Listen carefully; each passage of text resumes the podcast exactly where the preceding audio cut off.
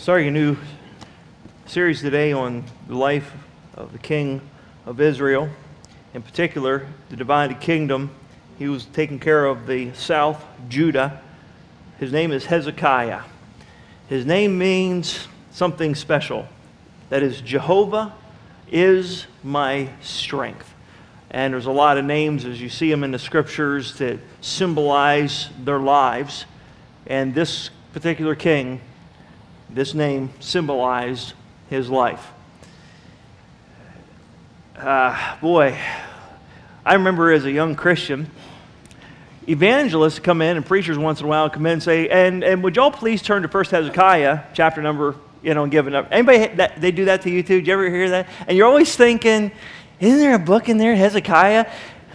Those who you don't know yet, you kind of got by now, there's not a book of Hezekiah, but is a name that we hear.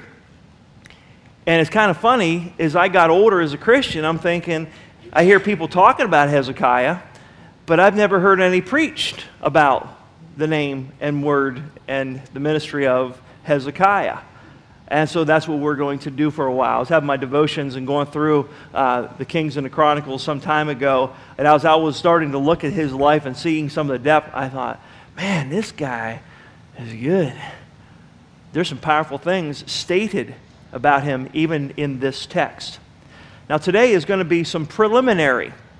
So if you didn't get a good night's sleep last night, I apologize ahead of time because I need to give you some facts I need to give you some background behind this man, in particular about his father, and how did they, Israel and Judah, get to this place?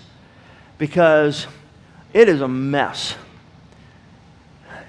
And you look at this day and age that we live in, and a lot of us as Christians who look at America and look at the world and look at what is going on, and we have the same question How did we get into this mess?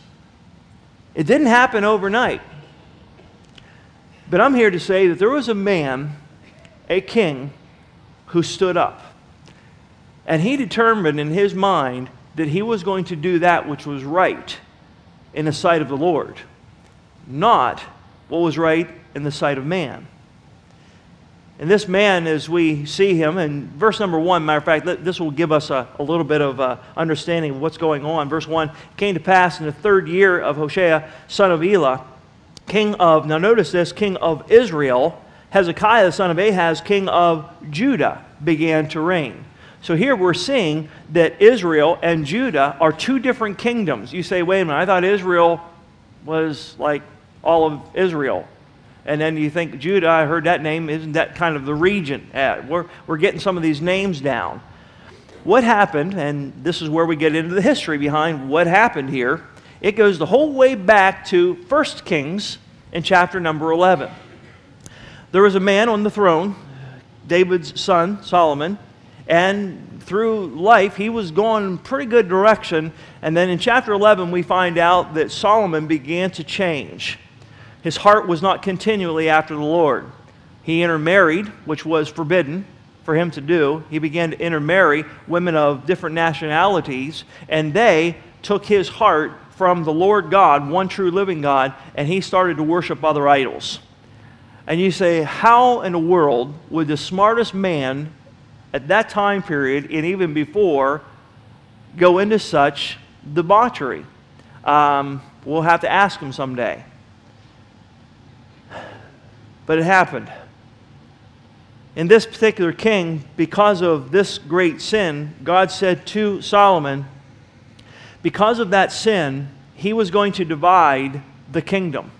There were 12 tribes. As you know, you go back to Jacob, whose name is changed to Israel, who had 12 sons, hence the 12 tribes or 12 sons of Israel. And these sons make up this nation now and these 12 tribes were unified, well, at least to a point, once David pulled it all together, and even through the time of peace of Solomon. But God says, I'm going to divide these. And they were divided into the north and the south. The north was called Israel, the south was called Judah. The north had 10 tribes, the south had two, primarily Judah. Benjamin was the other. And this, what Hezekiah had, was the south. These two, as we get into it uh, in 1 Kings 11, this kingdom was divided in two. Uh, Rehoboam was the son of Solomon, and he took care of the south. Jeroboam took care of the north. And he took them immediately into idolatry, the, the, the north, that is, Israel. And as you study, even up through this time period, um, you will see that the north, Israel, never ever had a solid king. They were all losers. That's why quickly, 722 BC, they went into captivity under Assyria. The south, though, continued on until 522 BC under, uh, and they went into captivity through Babylon. Several weeks ago, we talked about the book of Daniel. Well, that would have been during that time period of the captivity of the south, Judah. The north had already gone into doomsday. They were already scattered, beat up, divided, and it was, it was an absolute mess. But here's, here's my point. But the south continued longer before they went into captivity. The reason why? Men like Hezekiah. The reason is men like Josiah and the list of other great kings that were involved with Judah. Judah, of course, was a premier tribe. The reason is you'll know that David, that was his line through Judah. And that was all what was prophesied about concerning the coming of the Lord Jesus Christ. Of that, the tribe of Judah, the lion, the king. And that's picturing the Lord Jesus Christ. So, this is this division of why we see a king of Israel and we have also a king of, of Judah up to this time period. It's not too long from this time period that we'll see all kinds of negative things happening, especially with Israel. Because if you look in the chapter before, the prophecy concerning Israel and the, uh, uh, the coming down of Assyria and taking over Israel, placing them into the captivity, and the reason was is they went into idolatry. Uh, idolatry. You say, what's idolatry? You know, we use these words and we use these terms and we, it's almost like it's unrelated to this time period. Uh, we think of Haiti, or we, we think of, you know, the middle of South America or Africa. these people that they'll cut out trees and they'll cut out stones and, and they'll fall down before them and they'll worship them, or they'll, or they'll, or they'll make the sun god or the moon god. They'll, they'll have something out there that they are saying, This is my God. I profess this is my God. This is who I worship. And my goal for my worship towards that one God or the multiple gods is that they're going to protect me they're going to provide for me, take care of me, and that I will have longevity of life here. And that's basically the goal of idols. Not real deep. They speak to one who does not even have an ear to hear. Okay? Uh, they wait for answers from one who has a mouth because they made it a mouth, and yet it doesn't even speak to them. Okay? And one portion of Scripture says uh, they are like those who have created them. pretty dumb. you know, it's pretty dumb to look at a rock or a piece of wood and say, hey, this is my God. Look what I've created. And yet it happens all over the place. Uh, idolatry in America it doesn't maybe have a symbol that is there saying we worship this. Uh, by the way, I'm looking at the flag, and, and some say that we as Christians even worship a flag. We don't worship a flag, it's a representation of our nation, and we pledge allegiance to it. This is a place where we live. This is home. I'm not worshiping a flag. I'm not worshiping a nation. I'm not worshiping a government. This is where I live. I love my country. Okay? Some of you too, also. Uh, I know we disagree with much that's going on, we're getting into that, and we are getting into that. But we are in a nation that idolatry has taken on maybe a new form there's a lot of things that, as we see idolatry, that God says, I will have no, you will have no other gods before me. God is number one. Okay? God has created all things underneath him that picture him maybe in creation. We see the power of his might through creation, etc., all these things that he has created. But God is number one. There is none likened unto him. there is nothing that he has created underneath him that is ever to be worshiped. Not even angels are to be worshiped. Okay, in, in our society, it is as though with all of the angels on the outfield, angels on the football field, and angels on TV all over, it's just like there's this infatuation with angels. And by the way, we're not to worship angels, they're not God, they're a created being. Okay? So there's all these images. There's a whole lot of spiritism that we are getting involved with in America that's come from Europe that we have taken on, and it's becoming almost a national religion to us, thanks to Oprah. And so, this whole principle of, of realizing that there's this force in nature that is coming our way, and what we need to do is to tap into this nature because it's God. Okay? And we'll use even Jesus involved with it all. This is where I'm going with it. And so all of a sudden, this tying together of Christianity and all of the gods and all the things and its powers and sources. And if you believe in Allah and you believe in this one, it's all okay because it's all one kind of God and we're all going to the same place, anyways. Folks, it's not biblical, it's not right. And if you have taken that satanic uh, uh, attraction or bait, then you've believed a lie and you've been deceived, my friend.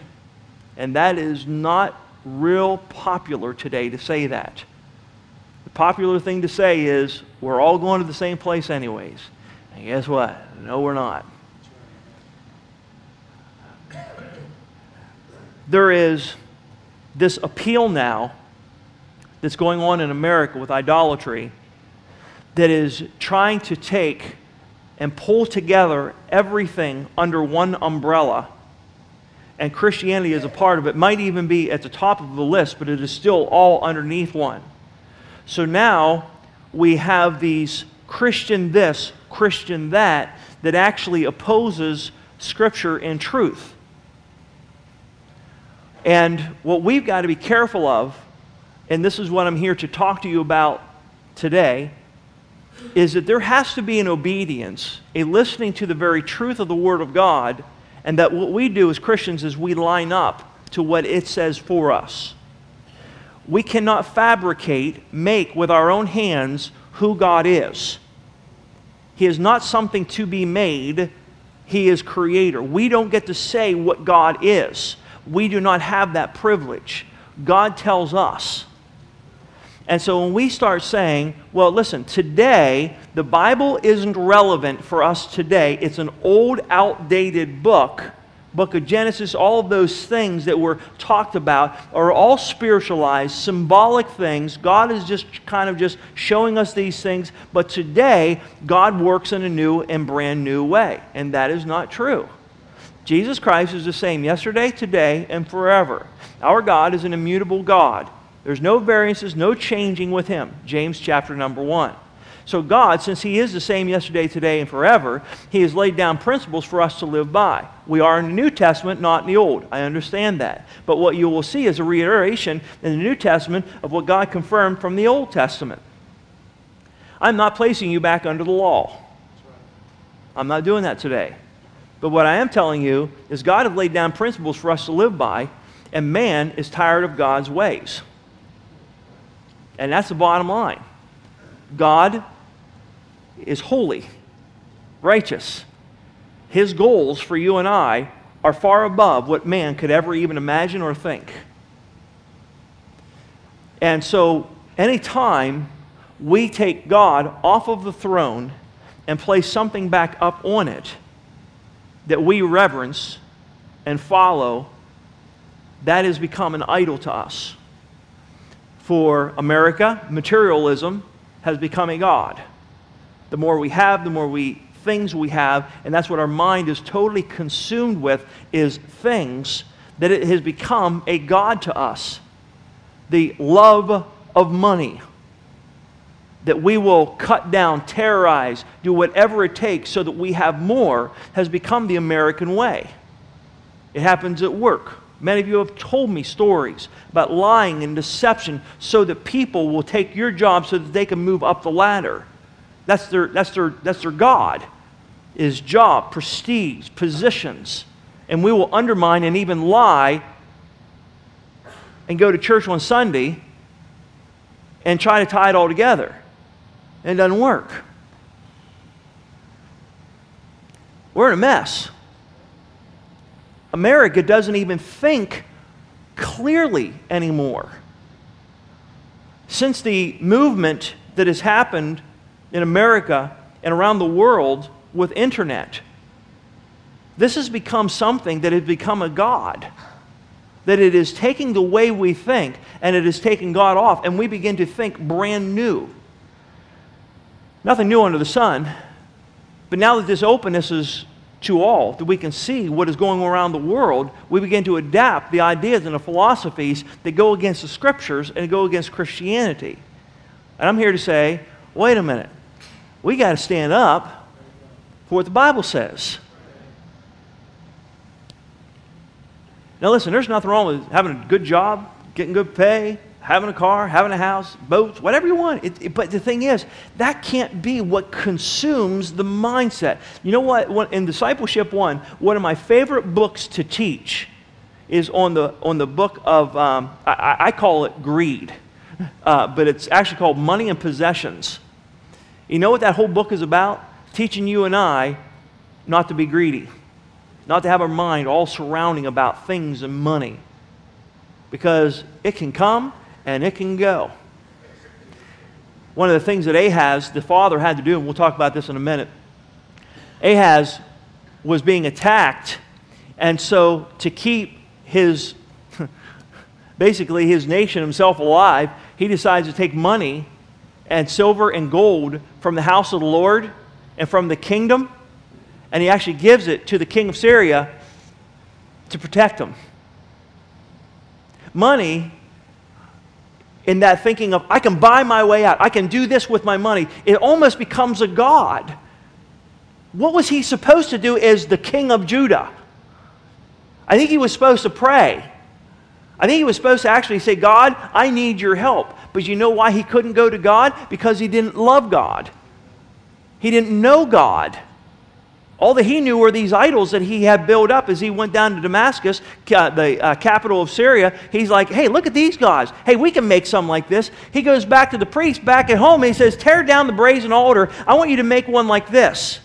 I mean, how low? And all of a sudden he's in trouble and like, boy, I wonder why I'm going through trouble here. Instead of saying, God, I'm wrong, and repenting, what he does is he goes to, he goes to the king and says, Listen, I get you enough money here. You, you want to help me out here? And that's kind of where we're at, isn't it? We're always trying to buy our way out using the possessions. Folks, we're in trouble. We are in trouble. And this has gone from the system of the world and has penetrated right into the very core of America, right into the core of Christianity, right into the core of Christendom, and, and even the churches have become affected and allow themselves to be affected by this. By the way, folks, you cannot separate government and religion. Care what you say, you say, well, we're going to separate them. Ain't going to happen. It's all through the scriptures, it's all around the world. And I studied culture. Number one thing they always talked about was what is their religion? Whether it's Catholicism, whether it's voodoo, whether it's Christian, whatever it is, there's, an, a, tie, there's a tying together of the way people think, believe, based on what we believe in. And right now, we as Americans, we as Christian Americans, need to stop. And folks, it has to start here at Northside so that we can penetrate into this community. And right now, Goshen is in the midst of it. If you haven't been watching the paper and, and seeing what's going on down in Goshen right now with the allowance of the sodomy and saying, putting that stamp of approval upon it, uh, folks, this is, this is what's happening. We can't even think reasonably anymore. This day and age, folks, that we are living in, in these the last days, the times it describes is, is, is, is going to be perilous. And idolatry is going to be coming worse. And, and, and folks, I just have to share with you my heart today. there is now to a place because of internet, because of everything that's going out there, we have gone from worshiping that which is invisible, the true living God, which we have not seen, yet we love, he tells us, and we are now worshiping that which we see. We have come to a place where we are worshiping the body like never before.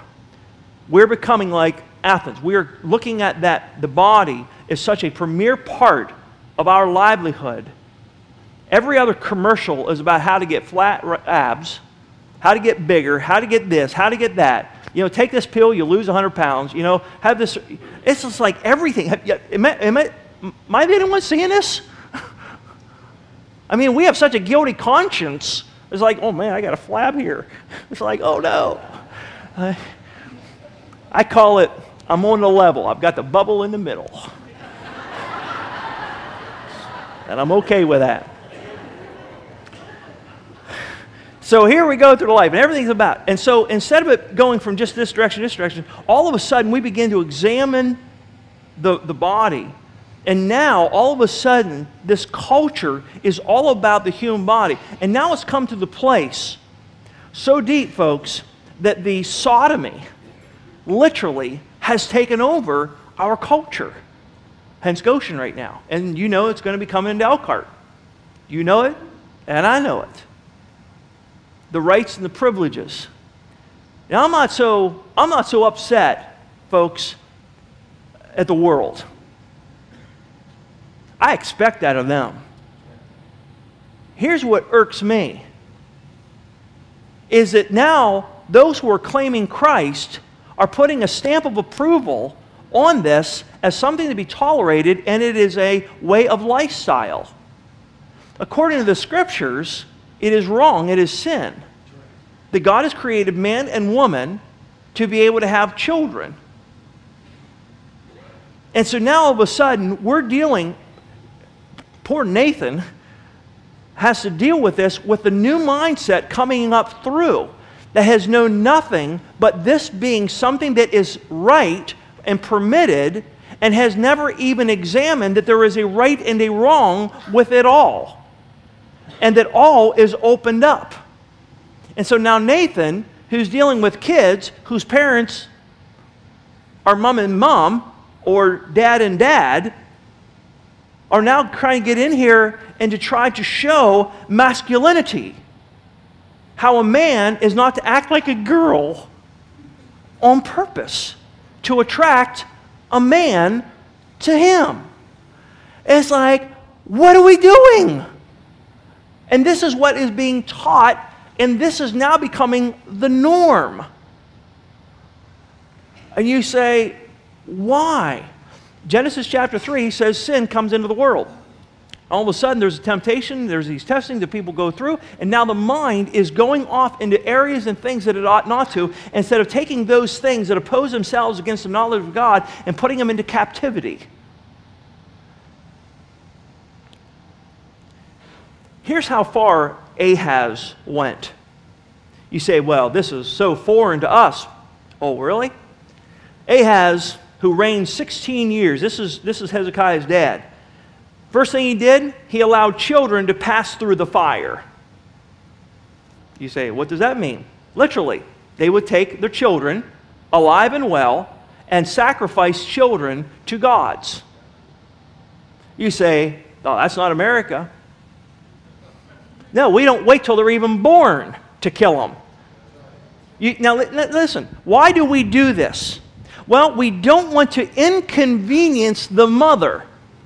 What does that mean? You don't want to be inconvenienced? Well, it could change my life and my career. So you have no problem with killing a baby so that you can have more things? so you can have a better lifestyle. You don't want to inconvenience yourself. So, who is your God?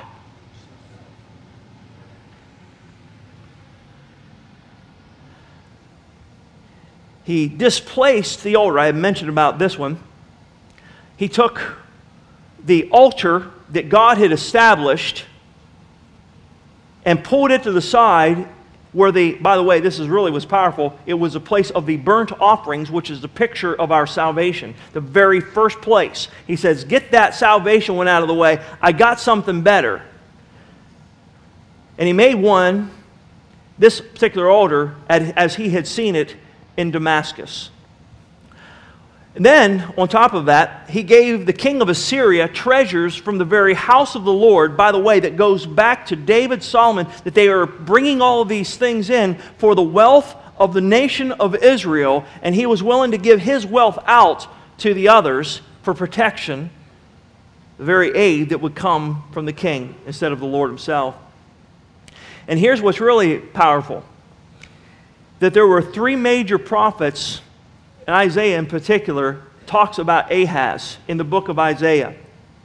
Isaiah, Hosea, and Micah were all prophets during the time of Ahaz, Hezekiah's daddy. All of these had messages to him. He heard the word of the Lord. By the way, a familiar te- uh, message that Isaiah had Ahaz a virgin shall conceive and bring forth a son. Wow. And he's like, I got a better God. Folks, what, what is it that drives us? What is it that motivates us? What is it that we think about? What is it that when we get up, we're, we're, we're meditating on? And when we have that quiet time, we're all alone, is consuming our thoughts. What really is our God? Who really is our God? And it is time for us as Christians to seek first the kingdom of God, His righteousness. And then those things we're all worried about, He'll give them to us. He will give them, provide them for us. Folks, I'm telling you right now, this day and age with materialism, many churches are in trouble. You know why? They're worried, worried about temples. We're all worried about things and possessions, and let's go in debt. Let's build, and let's, if you build it, they will come. The church of dreams, you know? And guess what has happened? It's come back to haunt them because, as Tai says, whose gods are their bellies, trying to get more and more and more and more. And these false teachers have given these false hopes to people. And they have built up these great temples of millions and millions and millions of dollars of indebtedness. And now all of a sudden people are losing their jobs and they're saying, But you promised if I would give you this, that I would have a hundredfold or at least tenfold. And where is it? Show me the money. And now all of a sudden, the question of this prosperity gospel is affecting churches, and now all of a sudden, churches are having problems making payments. All of a sudden, banks are going to churches now. I'm hearing this and saying, okay, well, at least we'll cut down and you can make interest payments. And before long, we're going to be starting to hear about churches going up for sale because they can't make the payments to the banks. What are we thinking, people? We are so urgent on the instant and the now that we have not even sought the very face of God for something so important as to handle God's money. We can't think straight. We're losing what we would call good old fashioned common sense, wisdom that would come from the fear of the Lord. But Hezekiah says, but my God, Jehovah, is my strength. So, what he purposed in his heart to do was the right thing. The right thing. I love that phrase in verse number three. He did that which was right in the sight of the Lord. And, and I don't know if you've ever done this. You go through the Kings, and right at the beginning, it'll usually say, and he did not that which was right in the sight of the Lord, or he did that which was right in the sight of the Lord. Do you ever stop and think if, if the, the books were written right now about you and me, what would, we, what would be the heading? And Dave Single did that, which was mm, in the sight of the Lord. You know, just fill in the blank. I'm around Dave. I know what God would say. When we look at our life, what is it really viewed as? Oh, he did that which he wanted to do. He did that which was very selfish, and he did really well in this lifetime. Or he did that which was right in the sight of the Lord. And, and the key is that which was right. He did, which tells us of obedience. Obedience is a really, really, really important thing in the Bible. Obey. We don't want it like that. You know why we don't like obey? Wake up. Come on, I'm, I'm going I'm to wrap it up. I'm putting you, I told you, I warned you I was going to put some of you to sleep. I'll come down here and change the, the visual. So, so, obedience, as we used to tell our kids, is doing what you're told, when you're told, with the right heart attitude. Okay? So we do what we're told, when we're told to do it, with the right heart attitude. You know what that means? I'm not in control. And that's why we don't like obe- obedience. I don't want to do it now. This is not convenience because, hey, by the way, when I was a kid, we had, we had a TV. It was black and white. And we got two stations. One was kind of fuzzy. Okay, on the farm we had this old antenna, and uh, all the kids in town, when, when, they, when they would get on the bus the next day, they talk about all the shows that they were watching, you know, when they got home, all the kids, you know, shows and stuff. And they said, Did you like that? And I'd say, I didn't have a chance to watch it. And they say, Well, why not? Mom and dad won't let you? No, I wanted to watch it, but I had to go to the barn and I had to work. Okay? You say, well, couldn't you convince dad to change when you had to work schedule? Not on the farm, you don't. You got to do what you're told and when you're told with a right heart attitude, or there was a way that dad could convince us to do what we're told when we're told with a right heart attitude. And he did several times. One time, my brother and I, we were out in the neighborhood. We were supposed to be home at 3 o'clock, get the milking starting, you know, get all the cattle down and everything we were supposed to do. We, were, we came to the barn and sure enough, Dad couldn't be found. And so we thought because Dad wasn't there, we didn't have to do our work. He is absent. So we went back and we started playing with the neighborhood friends. Before long, Dad came in and wow, did he hammer us that day.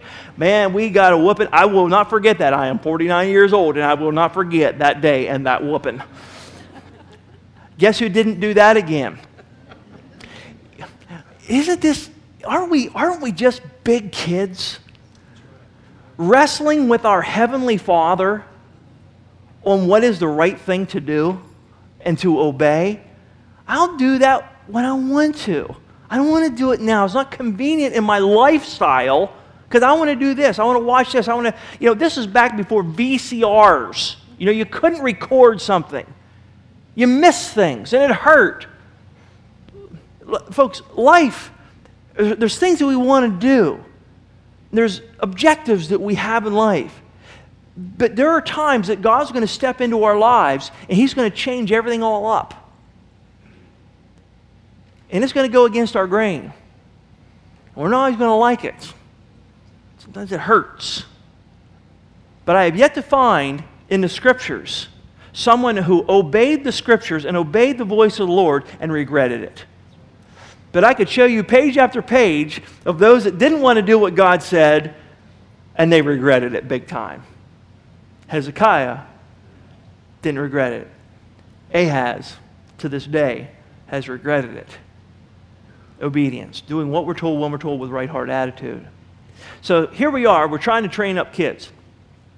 And so we say, listen, we need you to do these certain things. We need you to come home. We need you to get your homework done. We need you the right, the right thing. That way your grades are good. That way you can qualify for college someday. That way you can actually get a job, hopefully after you graduate. We don't know this day and age. You can graduate with a great degree and not even have a job waiting for you.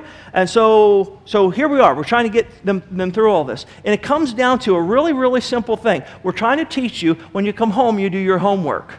Now they're thinking, I want to watch TV and crash. I've been to school all day long. But you're not thinking about the here and now. You're thinking about college. You're thinking about down the road. They're thinking this half hour show that everybody's talking about. And they cannot see the future. They can't see what's coming down the road as a result of obedience. Folks, that's what we are. We're a bunch of kids that can't see what our Heavenly Father can see. He sees the big picture for us, what's best for us. And we're living in the here and now, and it's really hard for us to see the future. So God says, do this, well, then we do it. And when we obey that, then we are going to actually grow to be able to fulfill what we want, really want to be down the road. And it comes because of obedience. Now, does anybody know, not know here as a Christian that we should pray? Any, any Christian here not know that we're supposed to, to pray? Now, I'm going to ask you a question. How's your prayer life, Christians? Seriously. What did you pray about this week? Even today. How's, how's that time in the Bible, your, in the Word of God, your personal devotions, not what you get Sunday morning, Sunday night, Wednesday night, those of you who decide to come out those services. Um, you know, how you doing in the Word? What are you doing? What are you growing in? What, what are you getting out of the Word? If, if you and I were sitting down across the table, what would we talk about in, with what you're learning in the Word right now? How are you growing? What's God working in your heart about in the Word?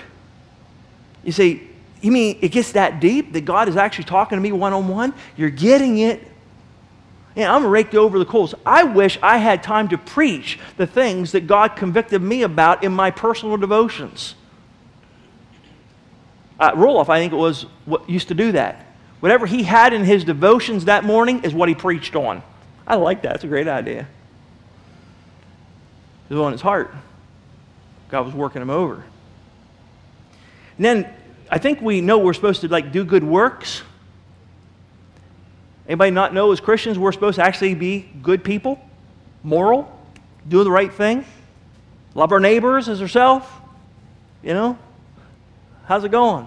And these are the preliminary things. Then comes into the walking in the Spirit, the fruit of the Spirit. All of a sudden, the love, joy, peace, long suffering, gentleness, goodness, faith, meekness, temperance. Against such there is no law. These are the things that we're supposed to be guided by the Spirit of God in our lives. And we're supposed to go against those things that are in the flesh, the works of the flesh, all those corrupt things that Ahaz was involved with. And these are the things that God says. Now, let me, let me show you a principle here about this whole thing of obedience. Let's go to John chapter 3. And I think this will really help you to see it. John chapter number 3. And as your turn here, what I'm trying to show you is Hezekiah did right in God's sight, obeyed him, and he chose to go against the numbers, to go against what was done, to even go against his own father's judgments, to do that which was right in the sight of the Lord. And he opposed those things. And uh, you, you have to stop and say, why is it that Ahaz determined to do wrong, Hezekiah determined to do that which is right. Well, first of all, in this chapter, Jesus Christ is talking to a man named Nicodemus. You say, uh, We're going to learn obedience from this text? Oh, we certainly are. And this man, whose name is Nicodemus, who was a religious ruler, didn't believe at that point that Jesus is the Messiah. So Jesus begins to explain to him from the Old Testament about this principle of, of, uh, of what Christ has done and, and why Jesus came, and he needed to be born again. So he says in verse 17, God sent not his son to the world to condemn the world, but that the world through him might be saved. So he's telling these words to Nicodemus. And you say, well, what, what happened to him? Well, he, he did become a believer. We firmly believe that. But he had to teach him something to get him to a point of obedience. It says, verse number 19, and this is the condemnation that light is come into the world. And here's the key men loved darkness rather than light because their deeds were evil the deeds represent what they obey, what they want to go towards. And right now, we are looking at the subject of light and darkness. Which are we going to allow ourselves as Christians to be underneath of to obey? Now, here Jesus is talking to Nicodemus, and many believe that he became a believer in the Lord Jesus Christ. Now, my friend, right now, if you are here and you have never received Jesus Christ as your personal Savior, you're in disobedience to God. He, he is saying, This is what you need to believe. This is what you need to put yourself under and believe in the Lord Jesus Christ in order to be saved, to be given eternal life. Now, here's, here's what goes through the mind right away. What does that mean? Okay, if I believe Jesus, so what? What do I have to change? That mean I can't do this, can't do this, can't do this? And all of a sudden, we start thinking about my life the way I like it, and now it has to change. And God says most people, as they hear the gospel, are going to say, I like my life the way it is. I don't want anybody else handling it. Because I like to drink, it's fun. I like to do drugs, it's fun. I like me. I like all my actions. I like all these things. And what you have done is taken God off the throne and put self right up there as, uh, as an idol. And God says, You have to tear that baby down and say, God, I'm wrong. And I need to put you up and put you first. But man says, I like darkness rather than light because what I'm doing is what I like. It's a lot of fun. And as a Christian, when I first became a Christian, I struggled with things. Because I knew to become a Christian meant there was going to be changes in my life. I didn't know what they were exactly, but I knew there was going to be changes. And I resisted that. And I hesitated becoming a Christian because people would look at me different. They'd laugh at me because I'm a Christian. Oh, you go to church, you carry your Bible, you do these things. And all of a sudden, I came to that concept where I said, you know what? I am not ashamed of the gospel of Christ. I am no more ashamed of this. I will carry my Bible. I will let it be seen. My little neighbor, she, good little friend of mine, little Maddie, she's so cute.